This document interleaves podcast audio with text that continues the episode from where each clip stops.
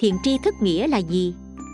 Theo kinh ca la diệt lục hương bái thiện tri thức có bốn loại. Một bên ngoài giống như oan gia mà bên trong tâm ý nồng hậu.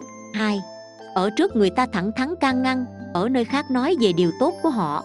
Ba, à, quẩn khúc lo lắng kinh sợ dường như vì người ta kinh sợ mà tìm cách giải quyết dùm; bốn thấy người nghèo hèn tâm không bỏ rơi mà nghĩ cách muốn cho đầy đủ tốt đẹp. Thiện tri thức khó gặp và đều là bậc thánh hiện thân nay chúng ta đã ở sâu vào thời mạt pháp, thiện tri thức khó gặp vô cùng. Không phải các vị bỏ chúng sanh mà tại chúng ta nghiệp sâu chướng nặng, nên bị che chướng. Dù các ngài theo bản nguyện độ sanh, có khi ở ngay bên cạnh, mình cũng không biết. Các thiện tri thức biết rõ căn cơ của mình mà chỉ dạy thì nhanh được kết quả. Còn như không có thiện tri thức mình phải nương theo kinh mà tu học, mới mong khỏi lạc đường. Gặp thiện tri thức khó như thế, cho nên trong kinh tứ thập nhị chương đức phật bảo, gặp được thiện tri thức là một trong hai mươi việc khó của nhân sanh. Kinh niết bàn nói, tỳ kheo a nan nói một nửa phạm hạnh gọi là thiện tri thức. Đức phật dạy, không phải như vậy, đầy đủ phạm hạnh mới gọi là thiện tri thức. Đức phật lại nói, thiện tri thức là như pháp mà nói năng, như nói năng mà thực hành. Thế nào gọi là như pháp mà nói năng, như nói năng mà thực hành? Ấy là tự mình không giết hại sinh mạng, chỉ bày cho người không giết hại sinh mạng cho đến tự mình thực hành theo chánh kiến, chỉ bày cho người thực hành theo chánh kiến. Nếu có năng lực như vậy thì được gọi là thiện tri thức thật sự. Tự mình tu hành bồ đề cũng luôn luôn chỉ bày cho tu hành bồ đề, bởi vì nghĩa này cho nên gọi là thiện tri thức. Tự mình luôn luôn tu hành tính giới bố thí đa văn trí tuệ, cũng luôn luôn chỉ bày cho người tu hành tính giới bố thí đa văn trí tuệ, lại bởi vì nghĩa này cho nên gọi là thiện tri thức. Thiện tri thức là vốn có thiện pháp thiện pháp là như thế nào? Ấy là việc đã làm không mong cầu niềm vui riêng mình, thường vì chúng sanh mà mong cầu niềm vui chung tất cả. Thấy người khác có lỗi lầm không soi mói khuyết điểm của họ, miệng thường nói năng giải thích sự việc chỉ có thiện, bởi vì nghĩa này cho nên gọi là thiện tri thức. Này người thiện nam, như dần trăng giữa trời từ ngày mồng 1 đến ngày 15 dần dần tăng trưởng, thiện tri thức là cũng lại như vậy, làm cho những người học dần dần lìa xa ác pháp để tăng trưởng thiện pháp. Này người thiện nam nếu có người gần gũi với thiện tri thức, ban đầu chưa có định tuệ giải thoát giải thoát tri kiến, thì dần dần sẽ có, chưa được đầy đủ, thì dần dần sẽ được tăng thêm nhiều hơn. Lại nói thiện hữu nên quán sát, người này tham dục sân hận ngu si tư giác, tại sao lại nhiều như vậy? Nếu biết là người có nhiều tham dục, thì nên nói cho họ biết về pháp quán bất tịnh. Người có nhiều sân hận, thì nói cho họ biết về từ bi. Người có nhiều tư giác, thì bày cho họ biết pháp sổ tức. Người chấp ngã nhiều nên phân tích cho họ biết về 18 giới. Nghe rồi tu hành theo thứ tự đạt được bốn niệm xứ, quán sát thân thọ tâm pháp, đạt được pháp quán này rồi theo thứ tự tiếp tục quán sát 12 nhân duyên. Như vậy quán sát rồi tiếp đến đạt được noãn pháp, từ khi đạt được noãn pháp cho đến dần dần đạt được quả vị a la hán bích chi phật. Quả vị bồ tát đại thừa, thành tựu phật đạo đều dựa vào đây mà phát sinh, lại không có gì nghi ngờ dướng mắt. Tự lợi mình, lợi cho người, không thêm nước vào sữa thì gọi là địa vị của pháp sư thiện tri thức chân thật. Nếu không có đủ như vậy thì không phải là thiện tri thức, là pháp lẫn tạp không thể nương theo. Vì vậy trong phật tánh luận dẫn kệ trong kinh nói, không biết không nhận thức pháp thiện, bạn ác làm tổn hại chánh hạnh. Như con nhện rơi vào trong sữa, thì sữa này chuyển thành chất độc. Vì vậy cần phải chân thật làm lợi ích cho chúng sanh, trước tiên tự điều phục mình rồi sau đó chỉ bày cho người, không có sai lầm gì ít nghe không có sai lầm gì bỏ thực hành, không có sai lầm gì tán loạn, không có sai lầm gì khinh mạng, không có sai lầm gì điên đảo, không có sai lầm gì tham cầu, không có sai lầm gì sân hận, không có sai lầm gì tà hạnh, không có sai lầm gì chấp ngã, không có sai lầm gì hạnh nhỏ bé. Đầy đủ mười pháp này thì gọi là thiện tri thức. Hòa thượng tuyên hóa giảng, thế nào gọi là thiện tri thức? Tri là nghe danh văn danh, thức là thấy mặt kiến diện.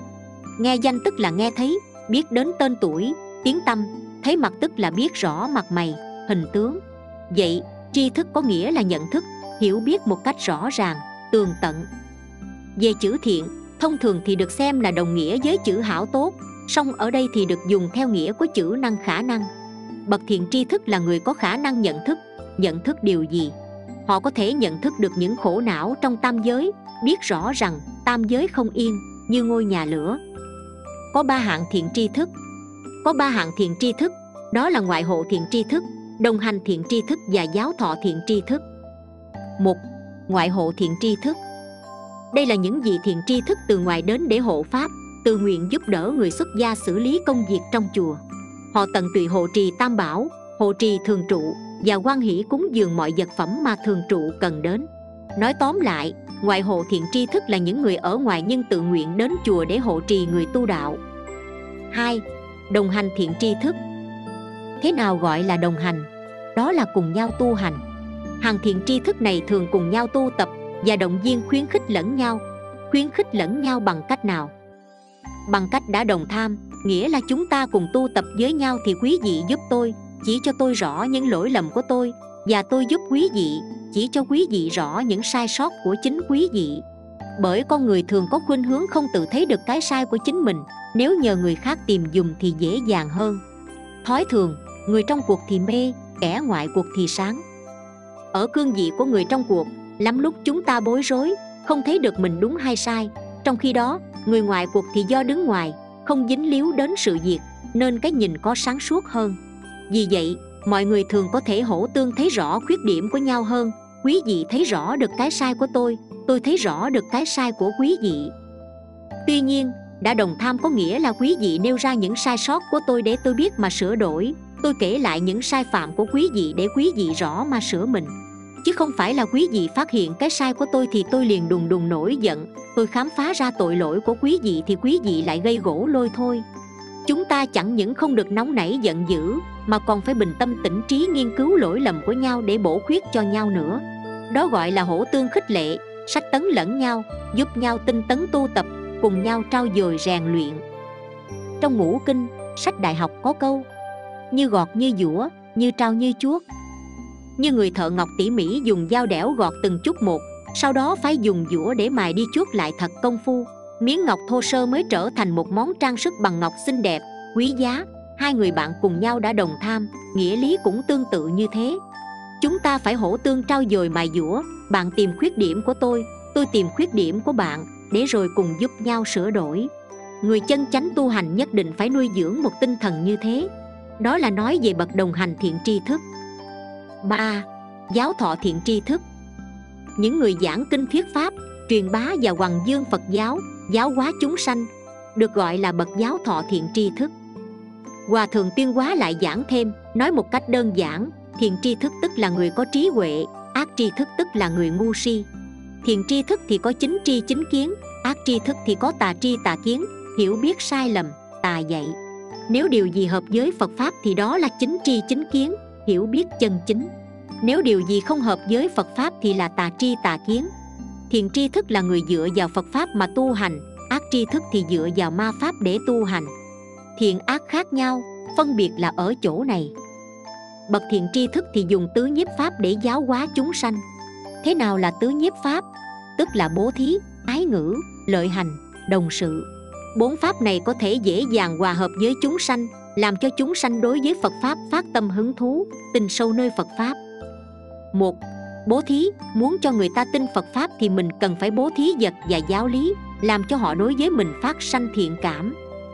Hai, ái ngữ, lời nói không có đi ngược lại với nhân tình không có đi ngược lại với phật pháp, lời mình nói ra thì nhân từ đạo đức.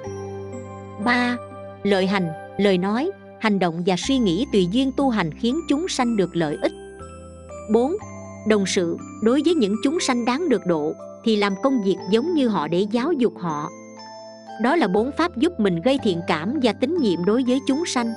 Nếu lời nói mình nhất trí với hành động, vì lợi ích chung không vì riêng tư, lấy thân làm gương, gặp chuyện nghĩa thì dũng mãnh mà làm như vậy chúng sanh tự nhiên sẽ tin ở lời nói của mình và cũng tin rằng phật pháp chính là con thuyền thoát khỏi biển sanh tử. Các bạn tới đây để nghe giảng kinh thuyết pháp, mỗi vị ai cũng là bậc đại tri thức. Các bạn nên hiểu rằng bồ đề tự tánh xưa nay vốn thanh tịnh. Xưa nay thanh tịnh nghĩa là không có tạo lập một thứ gì, cũng không bị nhiễm ô bởi một thứ gì. Bồ đề tự tánh này chẳng cần tạo tác thêm, vốn hiện tiền như vậy, vốn đầy đủ xưa nay. Bồ đề tự tánh này cũng chính là phật tánh điểm này xin các bạn đặc biệt chú ý. Mỗi người cũng ai có phật tánh giống hệt như của phật vậy, chẳng gì khác biệt. Bất quá mình ngu si nặng nề, bị vô minh vọng tưởng che lấp, nên phật tánh không thể hiện tiền.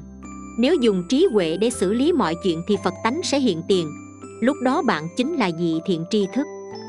Theo niệm phật thập yếu, tổ thiền tâm dạy, nay như lai đã nhập diệt, các bậc thiện tri thức thay thế phật ra hoàng dương đạo pháp, nếu thân cận nghe theo lời khuyên dạy tu hành tất cũng được giải thoát. Nhưng kẻ căn lành sơ bạc, gặp thiện tri thức cũng khó. Dù có duyên được thấy mặt nghe pháp, song nếu không hiểu nghĩa lý, hoặc chấp hình thức bên ngoài mà chẳng chịu tin theo, thì cũng đều vô ích. Theo kinh phạm võng và hoa nghiêm, muốn tìm cầu thiện tri thức, đừng câu nệ theo hình thức bên ngoài, như chớ chấp kẻ đó trẻ tuổi, nghèo nàn, địa vị thấp, hoặc dòng dõi hạ tiện, tướng mạo xấu xa, các căn chẳng đủ, mà chỉ cầu người thông hiểu phật pháp có thể làm lợi ích cho mình.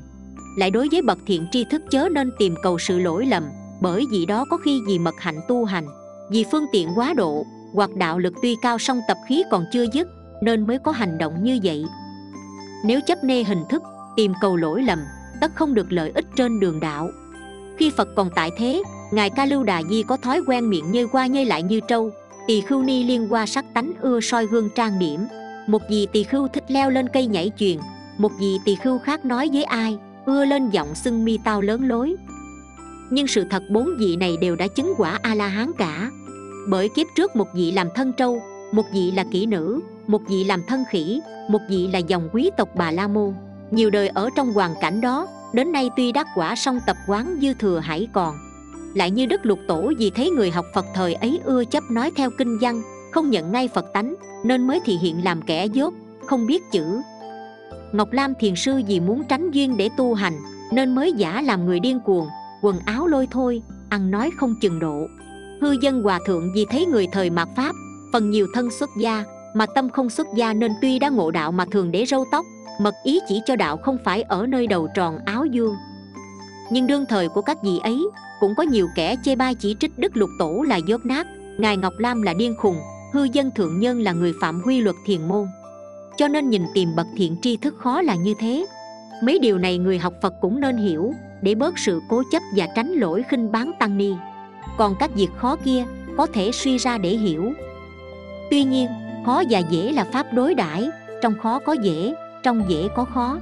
Nếu nhận hiểu và quyết tâm thì các việc khó chẳng phải không thể làm được.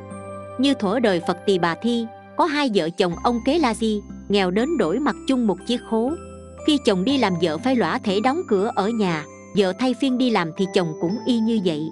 Nhưng khi nghe chưa tăng đi khuyến quá, bảo bố thí sẽ có phước tránh cảnh nghèo khổ.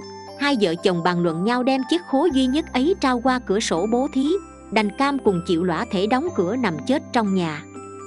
Do sự quyết tâm làm lành đó, khiến cho vị quốc dương hay được, đem y phục tiền của giúp đỡ từ đó về sau, mỗi đời sanh ra, hai vợ chồng đều có y phục tùy thân và sau cùng đều chứng đạo quả. Cho nên tuy nghèo khổ, bố thí là khó. Nhưng nếu hiểu cái nhân nghèo nàn do bởi không bố thí, rồi quyết tâm cam chịu thiếu kém khổ cực đem của riêng để tu phước, tất việc bố thí cũng có thể làm. Lại như vua thuận trị nhà thanh, lên ngôi hồi 6 tuổi 24 tuổi từ bỏ dương dị, theo ngọc lâm quốc sư đầu phật xuất gia. Là một vị hoàng đế giàu sang tột bực, ở lầu rồng gác phượng ăn hải dị sơn hào, phi tần có cả hàng ngàn trang tuyệt sắc gia nhân quyền lực nắm cả thần dân trong một nước, sự phú quý còn chi hơn. Nhưng nếu nhận rõ sự phước lạc thế gian vô thường như mộng nguyễn cảnh chân như thường tịch mới thật là vui, thì tuy nói giàu sang học đạo là khó, song đã quyết tâm tất cũng có thể thật hành. Ngoài ra, nghèo khổ quá tu hành vẫn thật khó, nhưng nếu có chí cũng chẳng phải không làm được. Như thuở phật thích ca còn ở đời, có một bà lão rất nghèo khổ. Bà ở mướn cho người từ hồi 13 tuổi, đến 80 tuổi cũng còn vất vả ban ngày làm việc không ngơi nghỉ, đêm nào cũng phải giả gạo đến canh hai, gà gáy sáng đã thức dậy quây quần bên cối xay bột. Hoàn cảnh cực nhọc không rảnh rỗi như thế, muốn tu hành là một sự dạng nan. Nhưng nhờ tôn giả ca chiên viên khuyến quá, nên mỗi buổi tối sau khi giả gạo xong, bà tắm rửa thay đổi y phục, ngồi tu niệm đến quá nửa đêm mới đi nghỉ.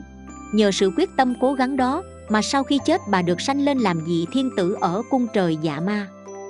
Về vấn đề này ngài trí tịnh bảo, mình ở thời này thiện căn kém, không có phước đức nhiều, thời mạt pháp đã vào sâu rồi.